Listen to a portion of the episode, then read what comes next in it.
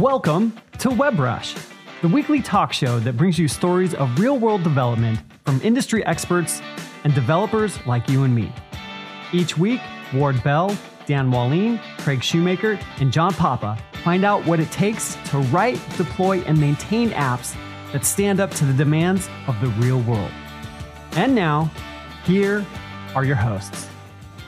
Welcome back to Web WebRush. This is episode 230, and today's episode is all about semantic HTML. It's been a while since we did a show about semantic HTML, and I have just the crag to help us do this today. Welcome back to the show, my co-host, Craig Shoemaker. How you doing, Craig? I'm awesome. So glad to be here. So you said it's been a while since we've done a show on semantic HTML. I mean, that puts it at, at like what, four years? Yeah, like literally been that long. And I wish I knew somebody who's written, I think I just checked 13 courses about HTML. Me too. Because uh, I just submitted a new one on Monday. So I guess that would be 14 now, right? So, I mean, in, in all, we're joking, but obviously it's, it's, there's a lot to say about HTML. Like you have literally made a career out of talking about HTML and the web. Uh, and you've got a ton of these courses up on Pluralsight, and they're not just like they're not like, hey, I wrote it 20 years ago and it hasn't changed. Right. HTML has evolved. And also the way we, the syntax in some cases hasn't, like a div's a div's a div. The way we use HTML has also evolved right. on the web. Um, and you're the, probably the foreminent, preeminent.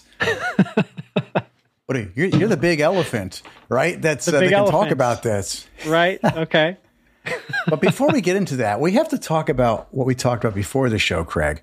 So I learned today, today I learned, everybody, Craig is a masculine name of Scottish, Gaelic, and Welsh origins. I didn't realize this, and Craig actually means rock or rocky. So a new nickname for Craig's gonna be Rocky. But the more interesting thing here is it also describes a rugged cliff that makes for a stunning sight on the Scottish coast. So the next time that you see a stunning sight on the coast of any country. Let's go beyond Scotland here, folks. Just think of Craig Shoemaker. That's just so heartwarming. I mean, I, I, couldn't have asked for more. It's not even my birthday, and and this is this is what you give me. Okay, the the thing that's the worst thing about the name Craig is that there's no thing you can do with it to make a nickname. So Rocky's kind of cool. So the challenge to all of you audience members is to write in on the social media of all the great nicknames you'd love to call Craig now. and we'll talk about them on the next episode. Why not?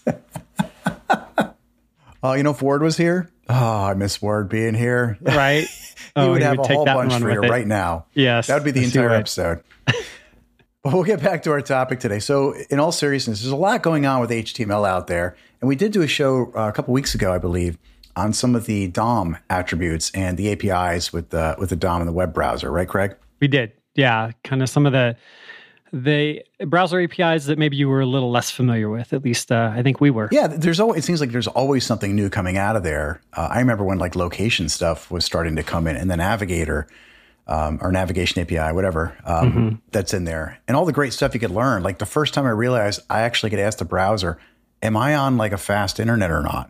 Uh, right. Uh, years ago, when I learned that, I was like, "Wow, this blew my mind." But also in HTML, like we should start with this. Like, what are the what are the big things you can kind of go through with HTML? I think a good starting point is I'm going to be really vulnerable here and let everybody know I never learned HTML. I've never sat down and read a book on what is HTML. I've never gone to a course or a class. It was never taught to me in, in school. It's just something I've picked up over the course of my career of, you know, using the internet. Yeah. And to put it out there, I, I am a very experienced web developer who has never actually sat down to learn what are all the elements and tags and attributes and events and and all this HTML. And and I I beg to say I I don't think I'm alone out there, Craig. No, I, I think that's the the typical path and experience that most people have. And, and I think especially now with the the availability of so many different front end frameworks, so to start at HTML sometimes isn't even really the right place because I, I liken it to some of the frustrations that I have about university courses when they teach programming. It's like, okay, well, what we're going to do is we're going to show you how to build an engine before we'll even teach you how to drive a car, which isn't necessarily the the best way, in my opinion, of helping people to learn something new. And so I, I think the the context, the meaning, the purpose of everything that surrounds HTML is important. Oftentimes, you don't encounter it until you kind of need it in a specific point in time. I could I could agree with that. I think we all have challenges with how things are taught, and, and we're all different people too, so we all learn differently uh, out there. And I, I, a good place to start, and I'd love to start with this section if you don't mind, is like while I learned HTML mostly on the job, on the fly, and frankly years ago, like right clicking the browser, going view source, like what are these things? Right. One of the things that was early on for me that I really had to get the separation on, and it might help the rest of our conversation, is what are the different pieces of HTML? And by this, I mean like we have elements, we have tags, we have attributes, we have events. I'm probably missing a few things. Like, what's the difference between these things? Yeah. So, I mean, if you just look at some, any bit of HTML markup, you're going to have stuff that's inside the brackets and you're going to have some stuff that's outside the brackets. And the stuff that's outside the brackets is probably going to be text. Um, it could be an image, but then you have more brackets that you're dealing with.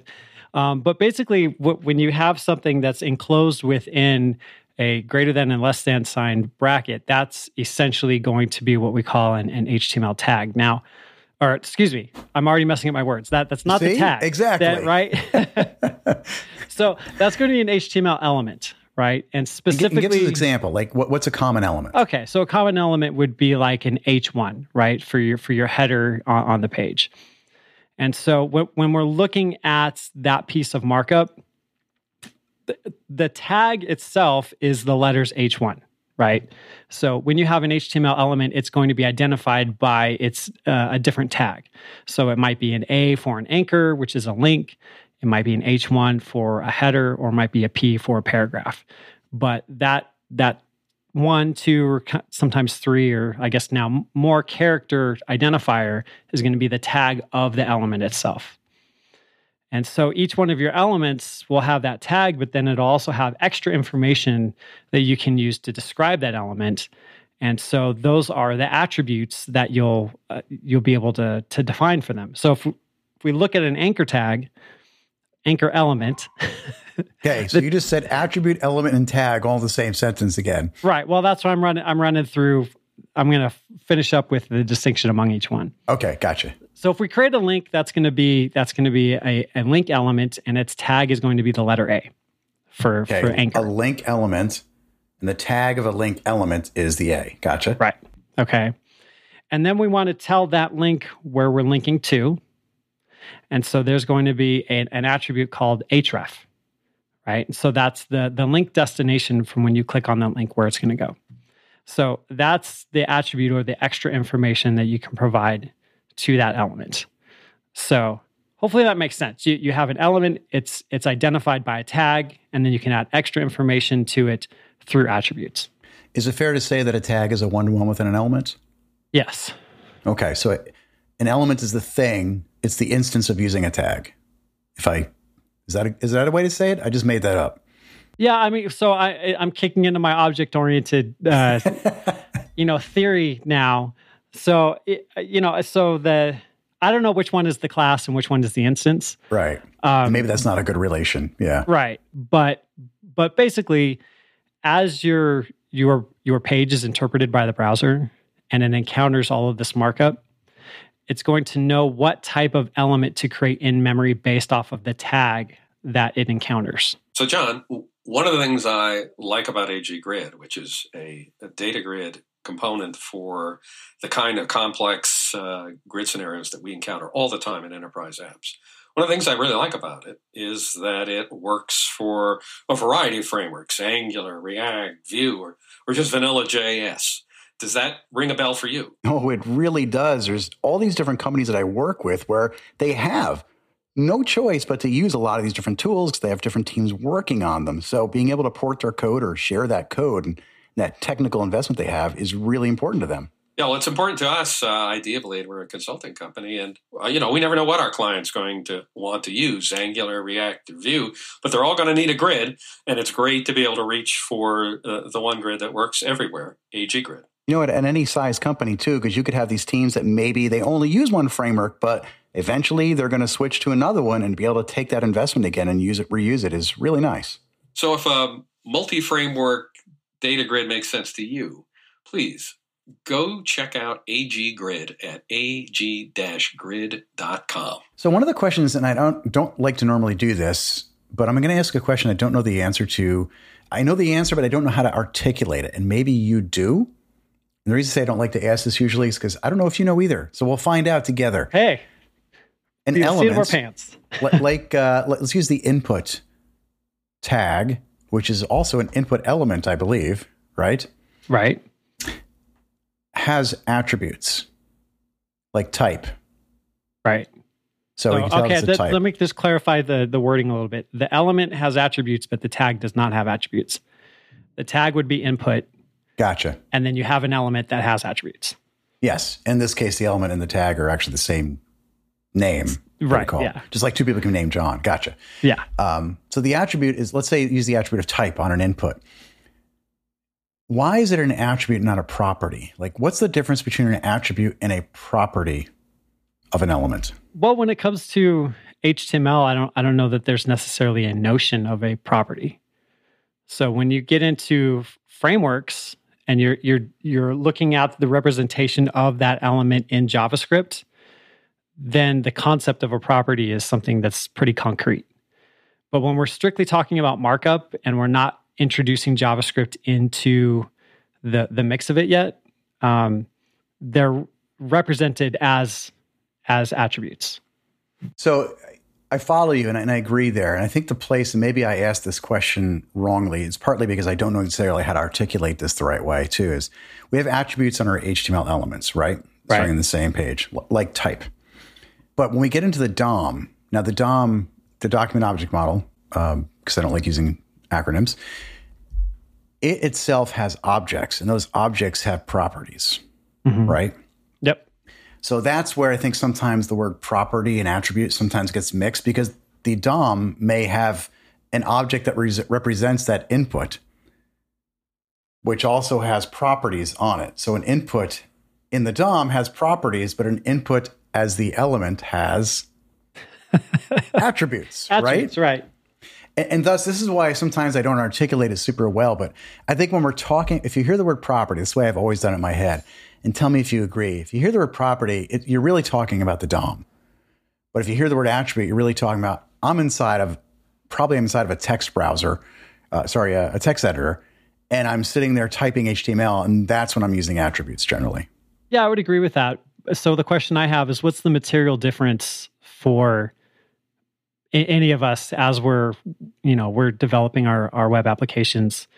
Like even though we have that mental distinction, why would we want it separated necessarily?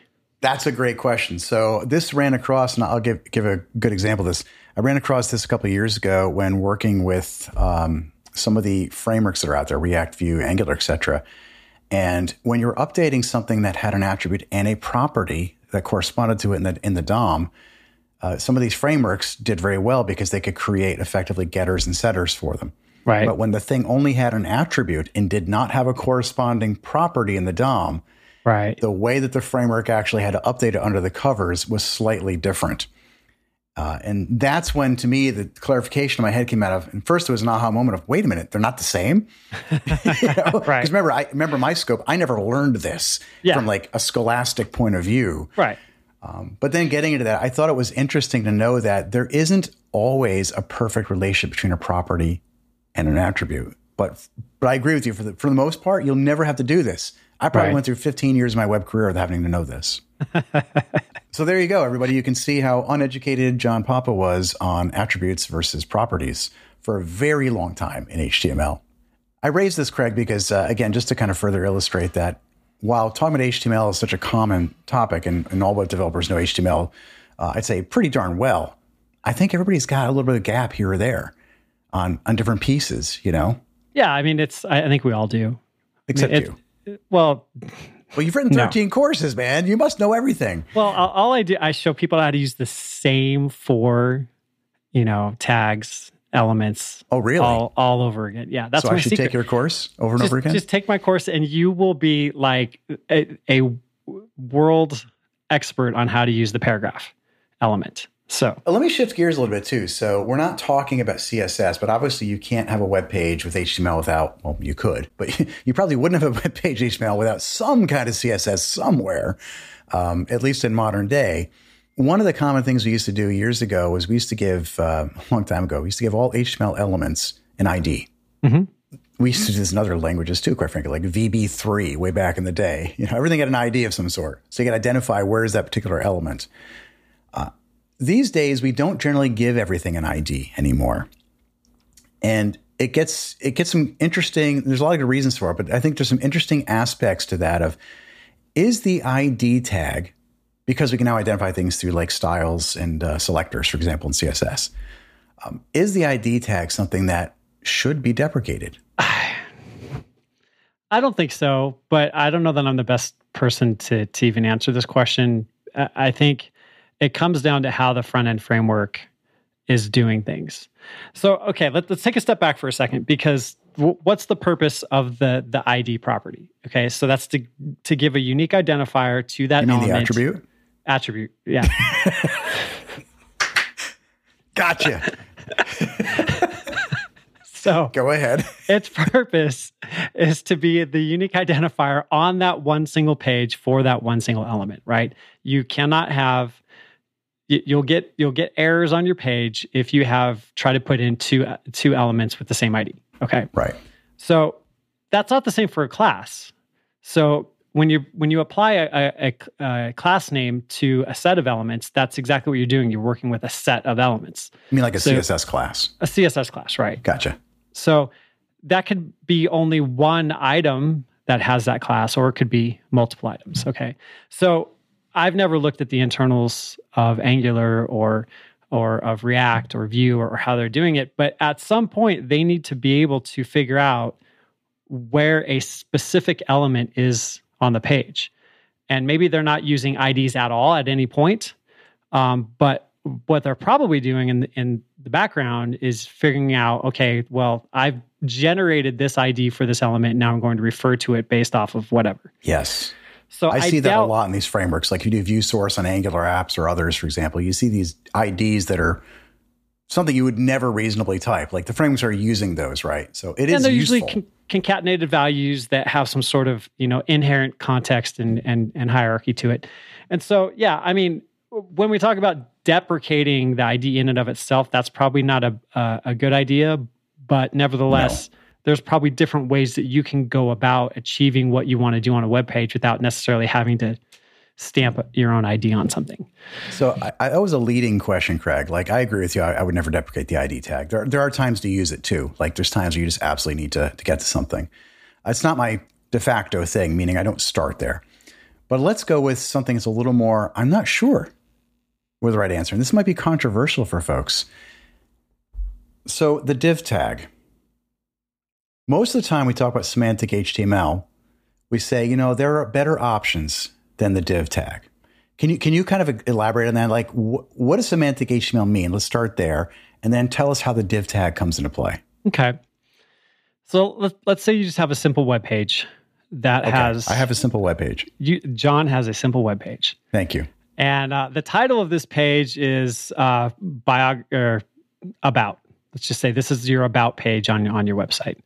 So um, you have an H one on there that says about, and then underneath it you have all your work experience or what you've been up to or whatever. Okay. So we need to wrap that information in something. So why?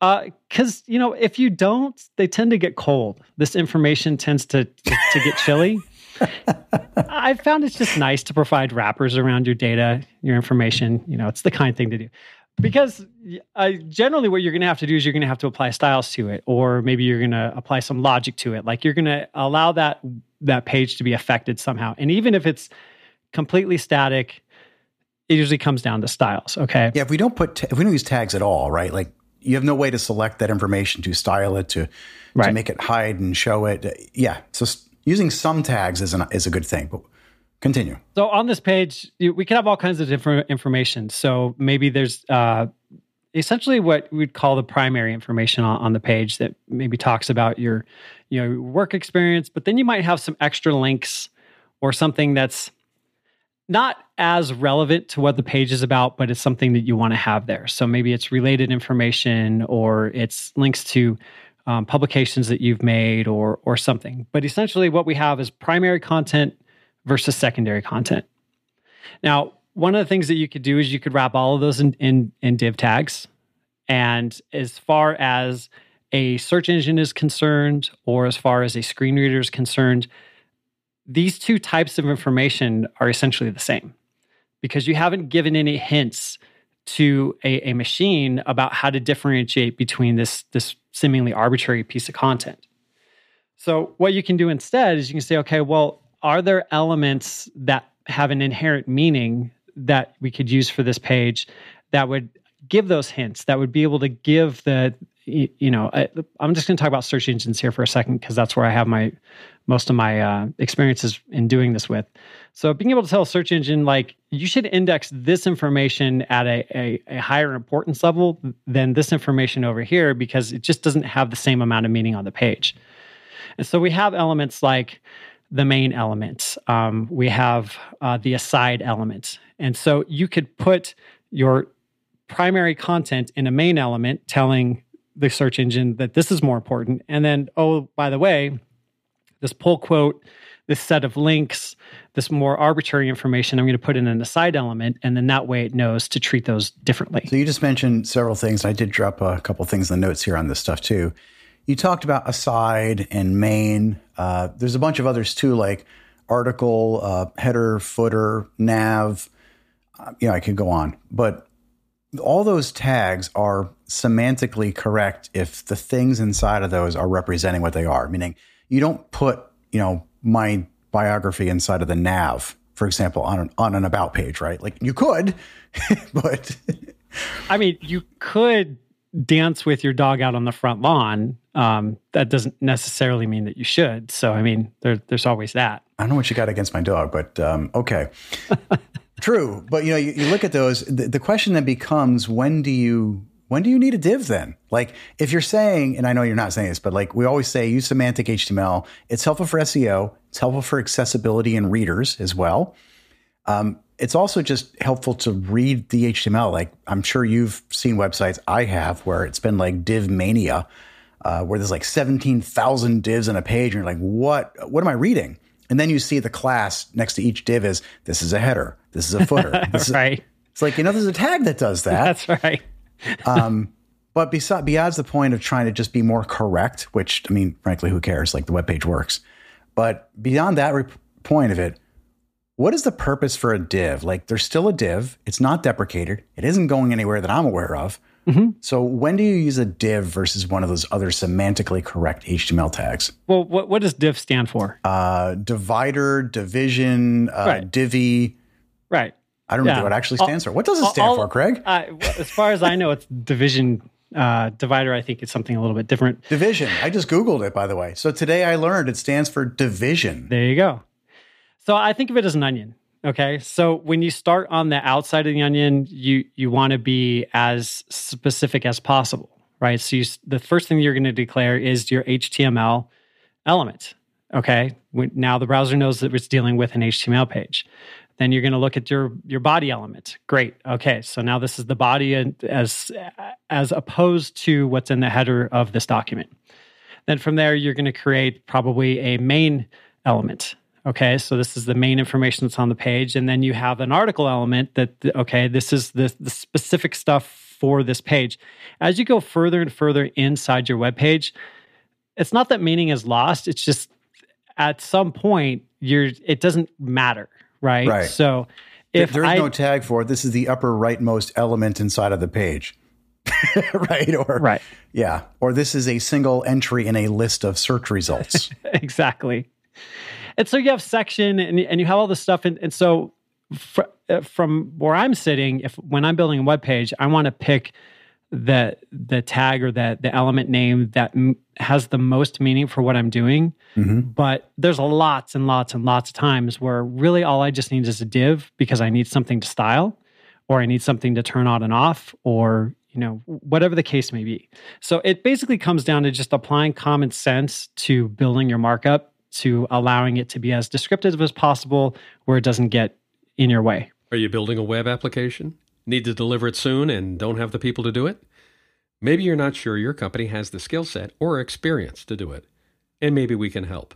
I'm your host, Ward Bell, and my day job is building applications for companies like yours. I don't do it alone. I'm president of IdeaBlade, a consultancy that specializes in enterprise web application development. We're particularly strong in Angular, RxJS, NGRX Redux on the front end, and .NET and Microsoft technologies on the server. We're a small, tight knit group of people handpicked by me for their expertise, experience, integrity, and team spirit. Maybe we can help you with architectural guidance and hands on development. And if there's something we don't know, and in our field, really, there's too much to know, we can draw on our personal connections in the Microsoft RD, MVP, and Google GDE networks, as well as our international circle of really great developers, people we know and trust personally. If you got a project that's keeping you up at night, shoot us an email at info at ideablade.com. That's info at ideablade.com. And now back to the show. So uh, there's this term deprecate that we kind of tossed out there earlier on here. And I truly love that term because it, it, it, means different things in different contexts. In some cases, it means it's gone.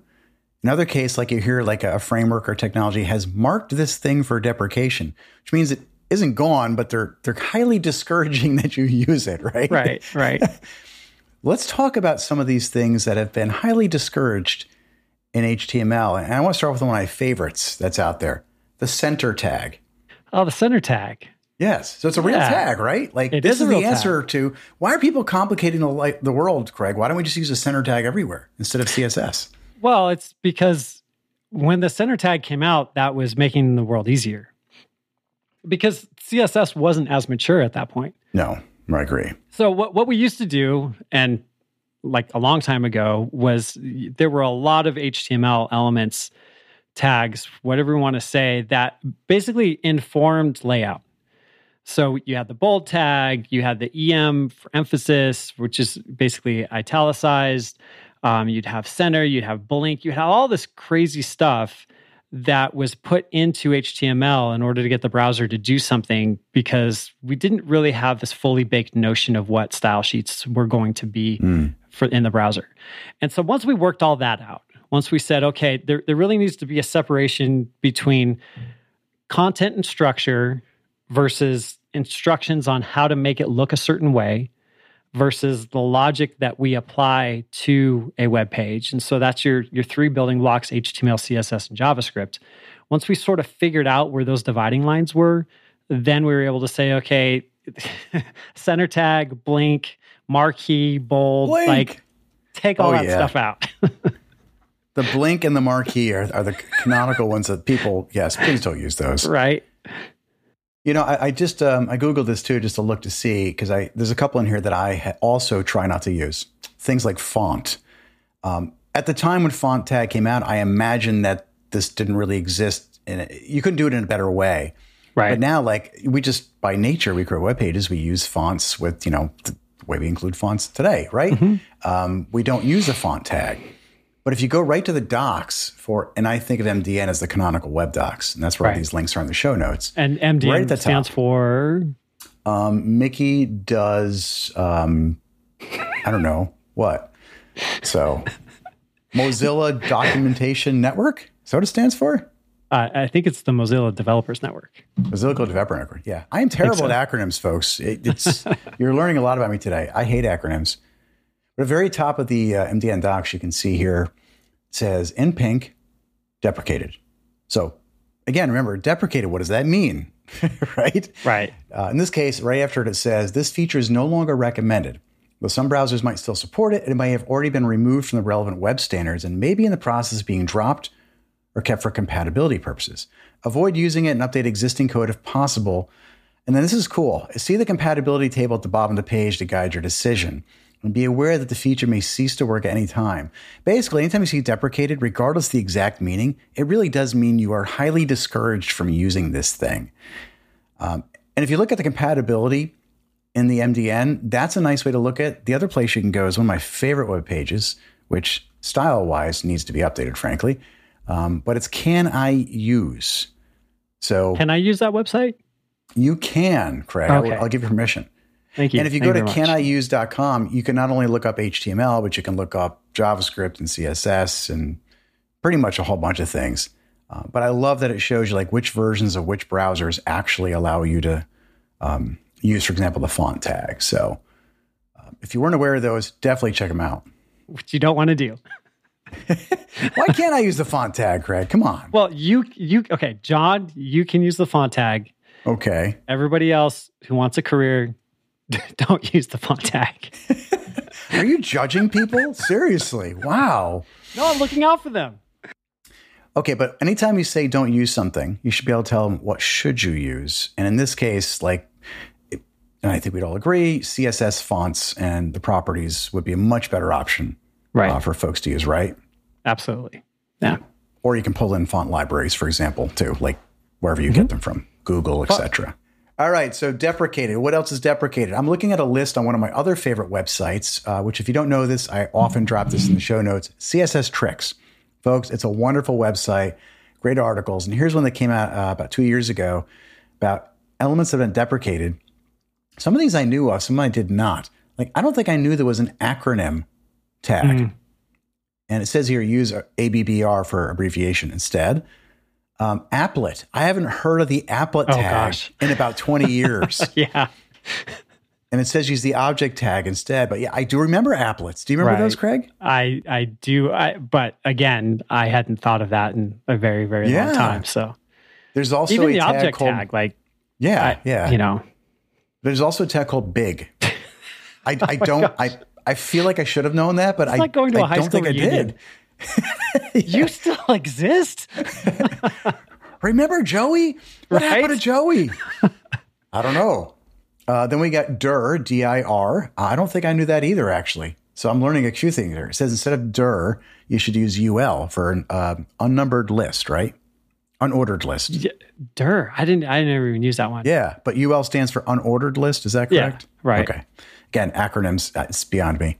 Right. Uh, let's see what else. isindex. I never heard of this one. This is no longer needed. That's interesting too. So Is there's that an an attribute or a tag? That's a tag. Okay. That's another one I never heard of either. So as I said, uh, we talked before the show, folks, and Craig was like, "Man, everybody knows everything about HTML." Um, I don't think that's entirely true. HTML's been around for like 30 years, and there's a lot of things in its evolution that have changed. And and I know deprecated tags may not be fascinatingly in- interesting to everyone, but I think it's also it's good to look at these because it's helpful to know how the web has evolved. Like when HTML first came out, it was really about the HTML. Right. CSS and JavaScript have, I would say, have evolved tremendously faster than HTML has. And I think part of that is because I consider them to be the more interesting parts of the web personally, um, because I just I just geek out about them. But HTML, for all all of its due, is we got to say, hey, give credit where credit's due here. HTML, I don't think needed to change as much. Like, it is what it is. So I don't know if this is a tangent we need to go down, but uh, are you familiar with what happened with XHTML?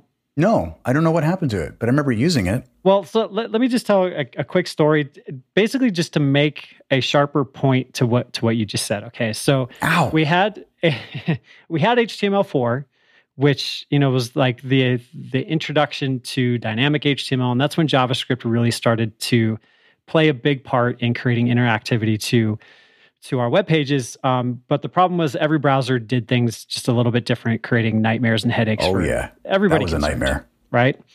In response to that, what web developers, some web developers and browser makers decided we were going to do is, we're, okay, we're going to get really strict on what HTML means and what it is.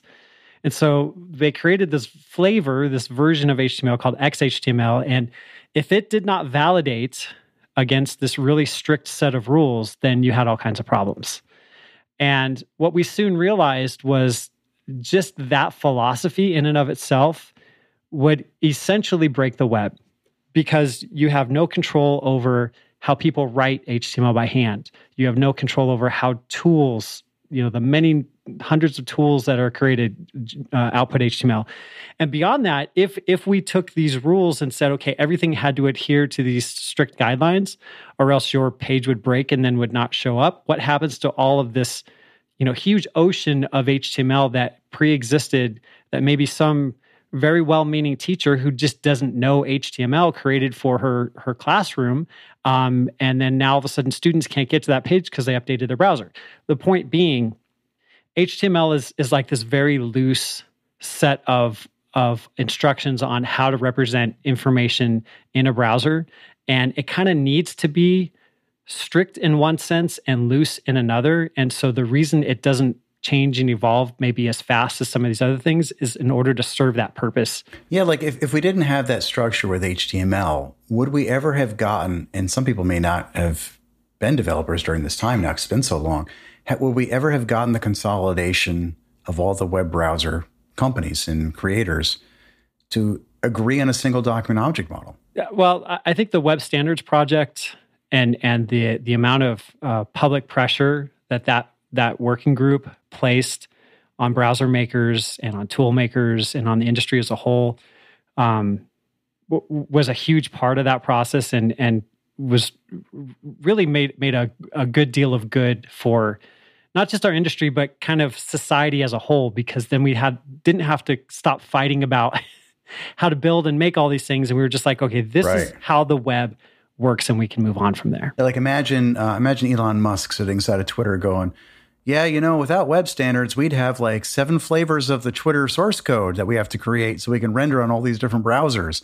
Yeah, I can imagine Leon, Elon Musk actually coding that by the way. No. Well, yeah. So I mean, that would be if we had a bunch of different code bases, that'd be great for jobs and really bad for for end users. So uh, we definitely don't want that.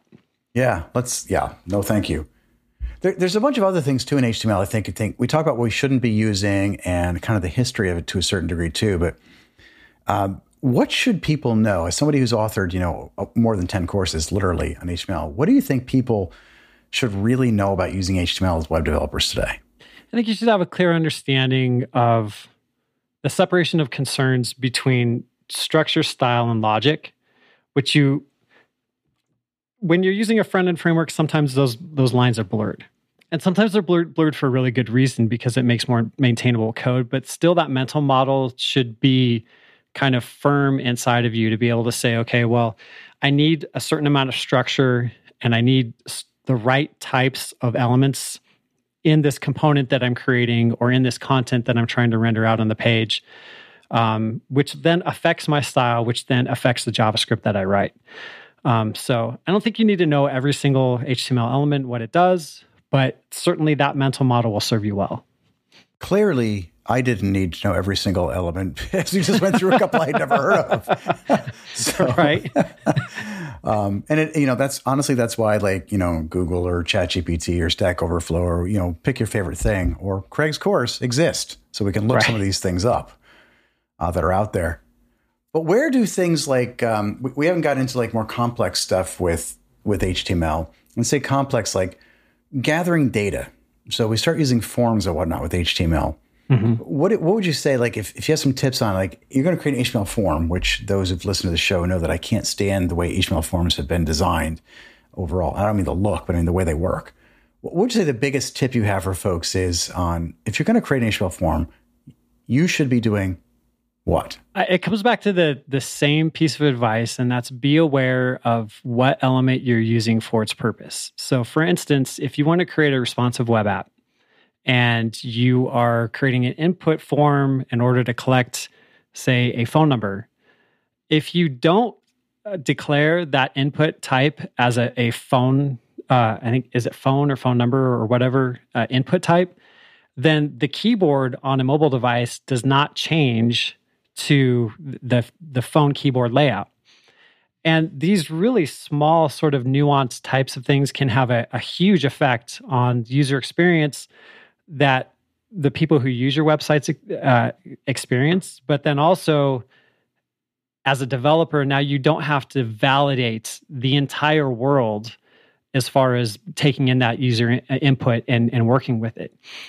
So yeah, when, when it comes to forms, using the right form element for the right thing and then locking down either, you know, you have validation expressions where you can put a regular expression in there. So you make sure you're only taking in from the from the input elements uh, what you're looking for or min and max values. It's like there's so much you can do just within the input element that you then don't necessarily have to redo in JavaScript. I have to ask you one of my favorite topics Zen coding, aka Emmet.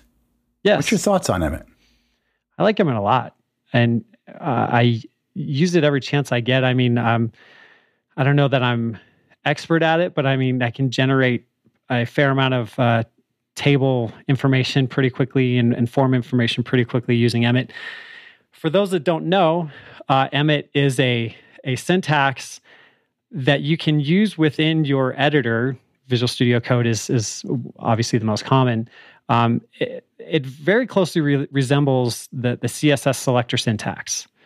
And so if you are, you know, you want to create a paragraph with an anchor uh, inside of it, then you can just do um, P greater than uh, A and it'll generate that for you. If you wanted to create a list item with three items in it, then you could do, you know, UL for unordered list greater than LI and then an asterisk and then three, and it'll create three of those items for you. So, are you actually typing code in a podcast? I'm trying to. you can visualize in your, in your mind's eye. Visualize Craig typing along right. with you. Yeah, you know, one of the things I love about Emmet is that uh, it's baked into VS Code now. So I don't have to worry about going to get an extension or whatever to use it. But uh, I also love how the, some of the tooling editors like VS Code, when I start typing the Emmet syntax out, before I hit tab or enter or whatever keystroke you want to use, it actually will pop up a little tooltip showing me what HTML it's going to create. Right. So I get a preview of it in case I'm like, oh, that's not what I meant. You know, I can kind of fix it. And to your point, when you're when you're building forms, and oftentimes you have to nest elements inside other things, you want to create a label yeah. element to associate with it. That you know, Emmet can help make that process a, a little less painless, painful. Yep. Yeah. It can make it a little more painful. A little less painful. That's awesome. I think is what I was going for. I gotcha. Hey, Craig, this has been fun to talk about HTML a little bit here. And I think the key takeaway I have from, from today's show is that there's a lot about HTML that we take for granted. I mean, I know I do. Uh, and I have to Google some of these things sometimes to figure out what should I be using here and what's the right way to do it. But some of the tips that I've often had are whenever I use a tag, I'm always trying to make sure that I'm using I'm using the right tag. I, I'm so used to still adding CSS classes to stylize and design things, which there's nothing wrong with that.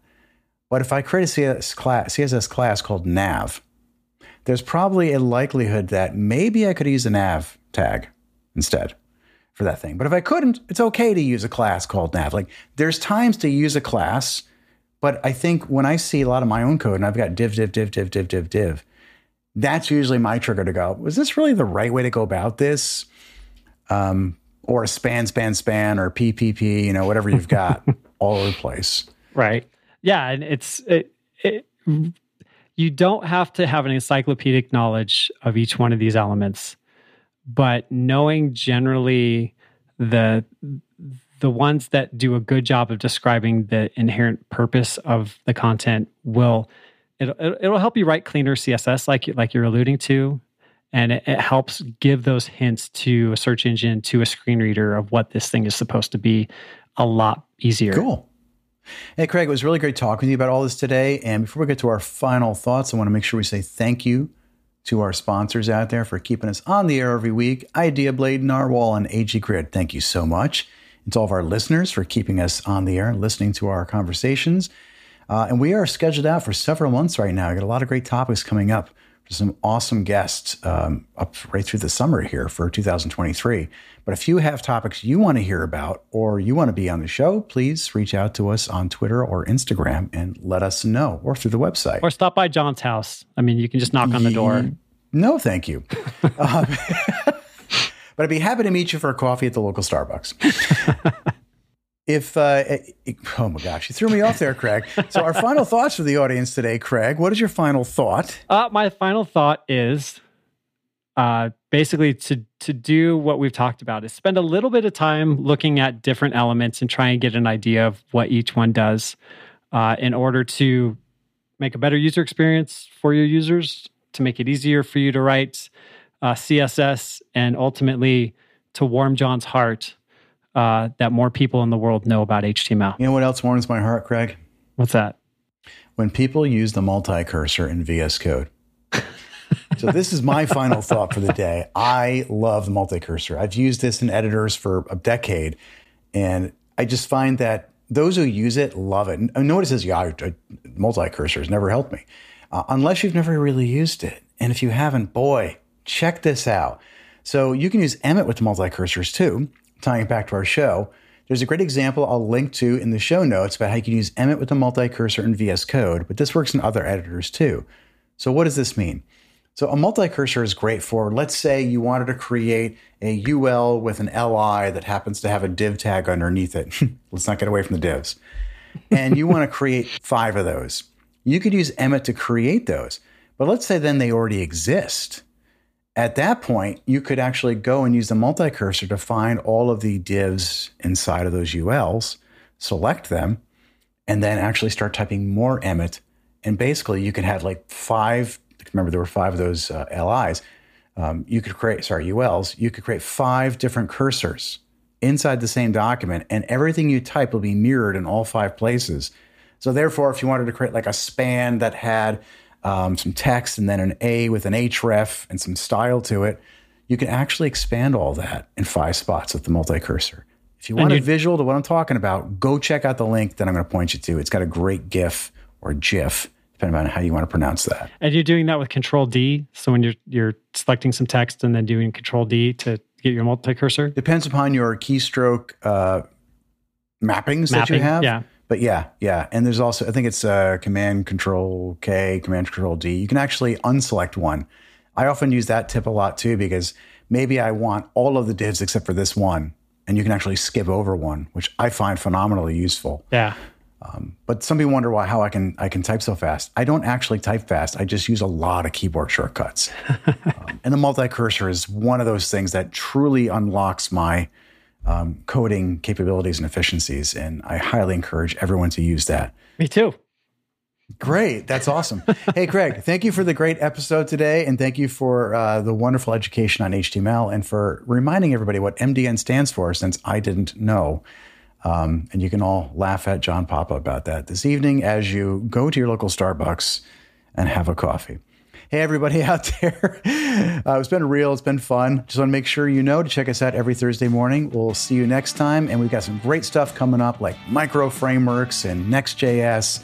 You'll hear from us every Thursday. See you next time.